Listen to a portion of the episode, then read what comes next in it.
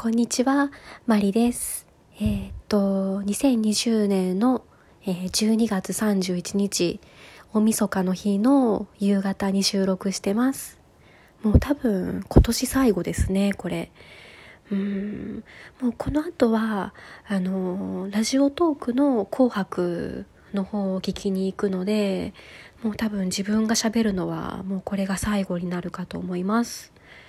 えー2020年皆さん聞いていただいてありがとうございました。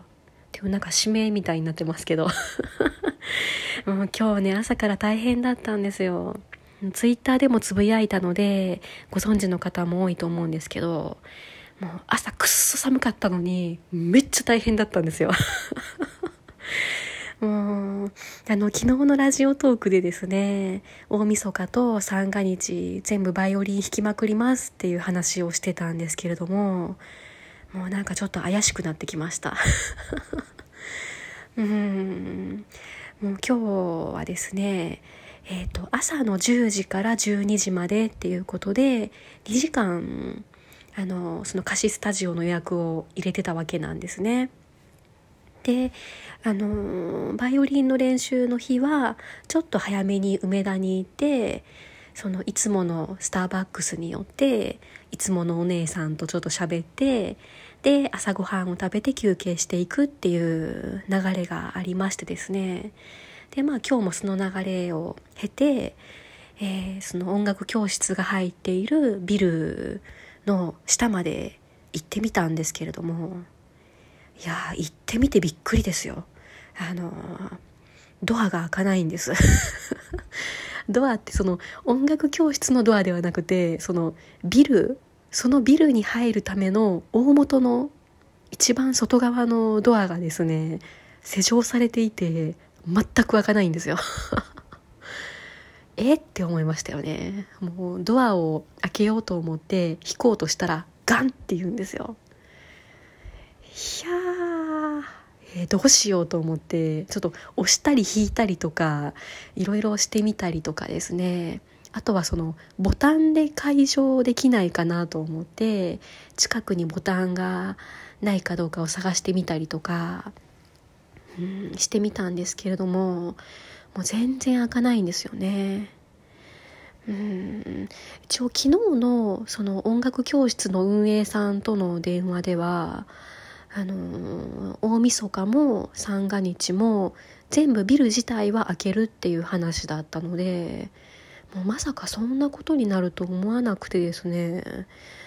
うん一応音楽教室のその運営さんの電話番号に電話してみて「すいませんドアに鍵がかかってましてビルに入れません」と。事情を説明して、えーその音楽教室の方からビルの管理業者さんに電話を入れてもらってたんですけれどもいやー年末年始でですね結局全然電話つながらなかったんですよね。うん、であの結論は電話つながらなかったんですが私はですねその音楽教室の方が頑張って電話をし続けている間寒空の下ずっと待ってるわけなんですよ。もうなんか手はかじかんでくるし体は動かなくなってくるしもうどんどん冷えていくのがわかるんですよね。うんその梅田に着いてからの移動がですねまあ地下移動ができたりとかあとはその貸しスタジオもですね気密性が高くてあとエアコンもかけれるので、まあ、そんなに寒くないんですよね。なのでまさかこんな事態になるとは思わずにあの気持ち薄着だったんですよね私。むっちゃ寒かったです。もう凍えるかと思いました。でその結局30分待ってたんですけれども待ってる途中であの郵便の配達員の方があの私がずっとそこで待ってるのをちょっと気になってくださったみたいでもうなんか時間かかるんだったら道路向かいのコンビニとか入っといたらとか寒いから気ぃつけようとかね言ってくださるんですよ。優しい。なんかどうもその配達員の方もあのそのビルのえー、そのドアを入った中に郵便ポストがあるんですけどね。そのポストに物を入れたくて、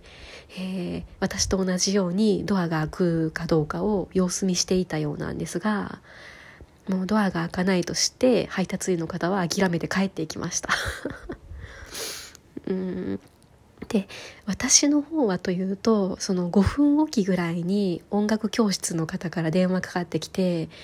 えー、ちょっと今こっちの方で調べてみてるんですが、ドアの方はどうですか？開きそうですか？とか ちょこちょこ電話がかかってくるので、そのドアの前を離れられないんですよね。あんまり遠くに行くわけにもいかなくて、もう結局そのドアの前でずっと30分立ちっぱなしで待つことになりましてですね。うんでもう凍え切ったあたりであの今日はもうちょっと連絡を取るのが難しそうですのでキャンセルでお願いできませんでしょうかと。電話かかってきましてですね。うん30分待ってこれですよ。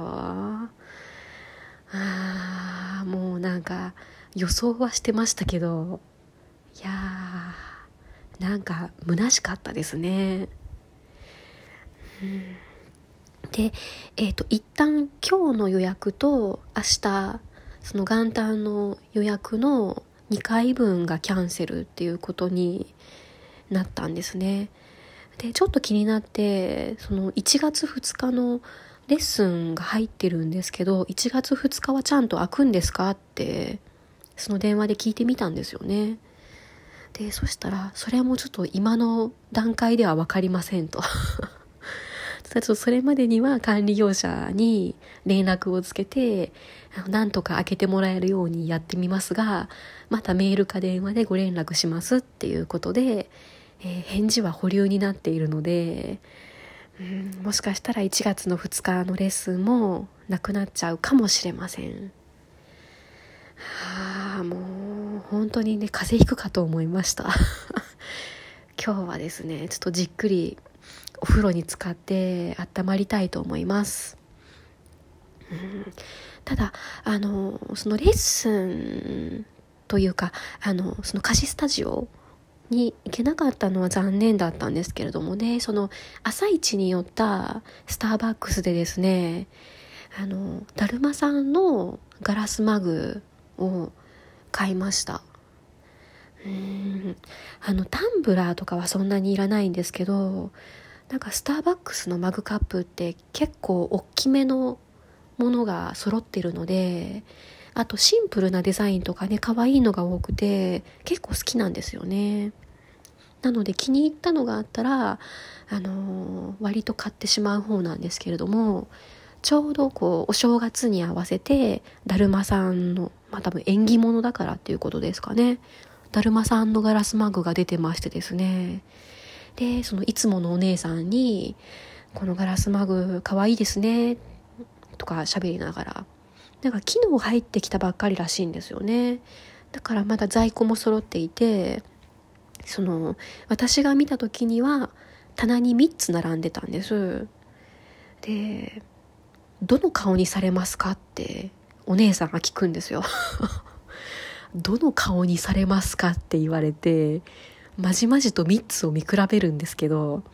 いや、どう見ても一緒にしか見えないんですよ。で、これは顔は違うんですかってお姉さんに聞いてみたんですが、限りなく一緒ですって言われました。もうお姉さんと二人で大爆笑ですよ。何ですかそれっていう感じで なんかあの、たまにそのプリントがずれたりとかするのがあるらしくてですね、本当にたまに若干デザインが違うのが混ざるらしいんですが、うん、もうどう見ても一緒にしか見えなかったので、え、最初に目があっただるまさんを選んで買って帰ってきました。実はマグカップ結構あのあるんですよね。その自分で気に入って買うものもありますしあとはコンビニであのスタンプを何個集めたら漏れなくプレゼントしますみたいなやつでたあのただでマグカップをもらったりする機会もあるので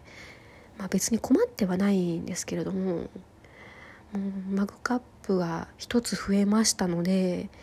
これでですねそのいわくつきの彼とペアで使っていたやつを、えー、捨てようと思います まだ捨ててなかったんかいっていうツッコミが聞こえてきそうなんですが いや、あの、実は海遊館に行った時に、その、買ったペアマグなので、ジンベエザメのデザインなんですよね。で、私ジンベエザメ大好きなので、あの、いわくつきの彼との思い出は嫌だなと思いながら、そのジンベエさんのものを捨てるというのが忍びなくて、あの、ずっと置いてたんですけれども、ちょっとスペースが 入らなくなってきたので、もうこれを機に、いわくつきの彼との縁はすっぱり切りたいと思います。で、えー、っと、午後からはですね、ちょっとバイオリンを弾かずにこのまま2020年は終われないということで、初めてカラオケで練習してきました。えー、っとですね、電車で一駅行ったところの駅前にですね、その大阪の地元に何店舗かあるようなカラオケ店がありまして、えー、フリータイムで申し込んできました。バイオリンももちろん練習したんですけれども、いや、その3年ぶりのカラオケだったんですよね。なので、つい嬉しくなってしまってですね、えー、張り切って歌を歌ってしまいましたので なかなか声が枯れております えー、2020年ありがとうございました。皆様来年もどうぞよろしくお願いいたします。マリでした。